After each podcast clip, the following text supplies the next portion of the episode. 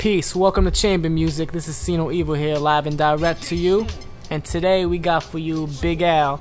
Now, Big Al, No doubt. he's worked in the past. You want to tell him exactly what you did? I mean, you know, we know you met the Man's cousin, but you know, you, you worked with GZA, right? Yeah, I worked with GZA, um, part of that um, co-management team, street team that he put together, him and Jeffrey Garfield, um, when he was up at Geffen. Um, we worked closely with Wendy Goldstein, and it was a beautiful situation. You know, we traveled a lot, you know, made a lot of hot joints, made a lot of videos. I mean, it was a beautiful situation.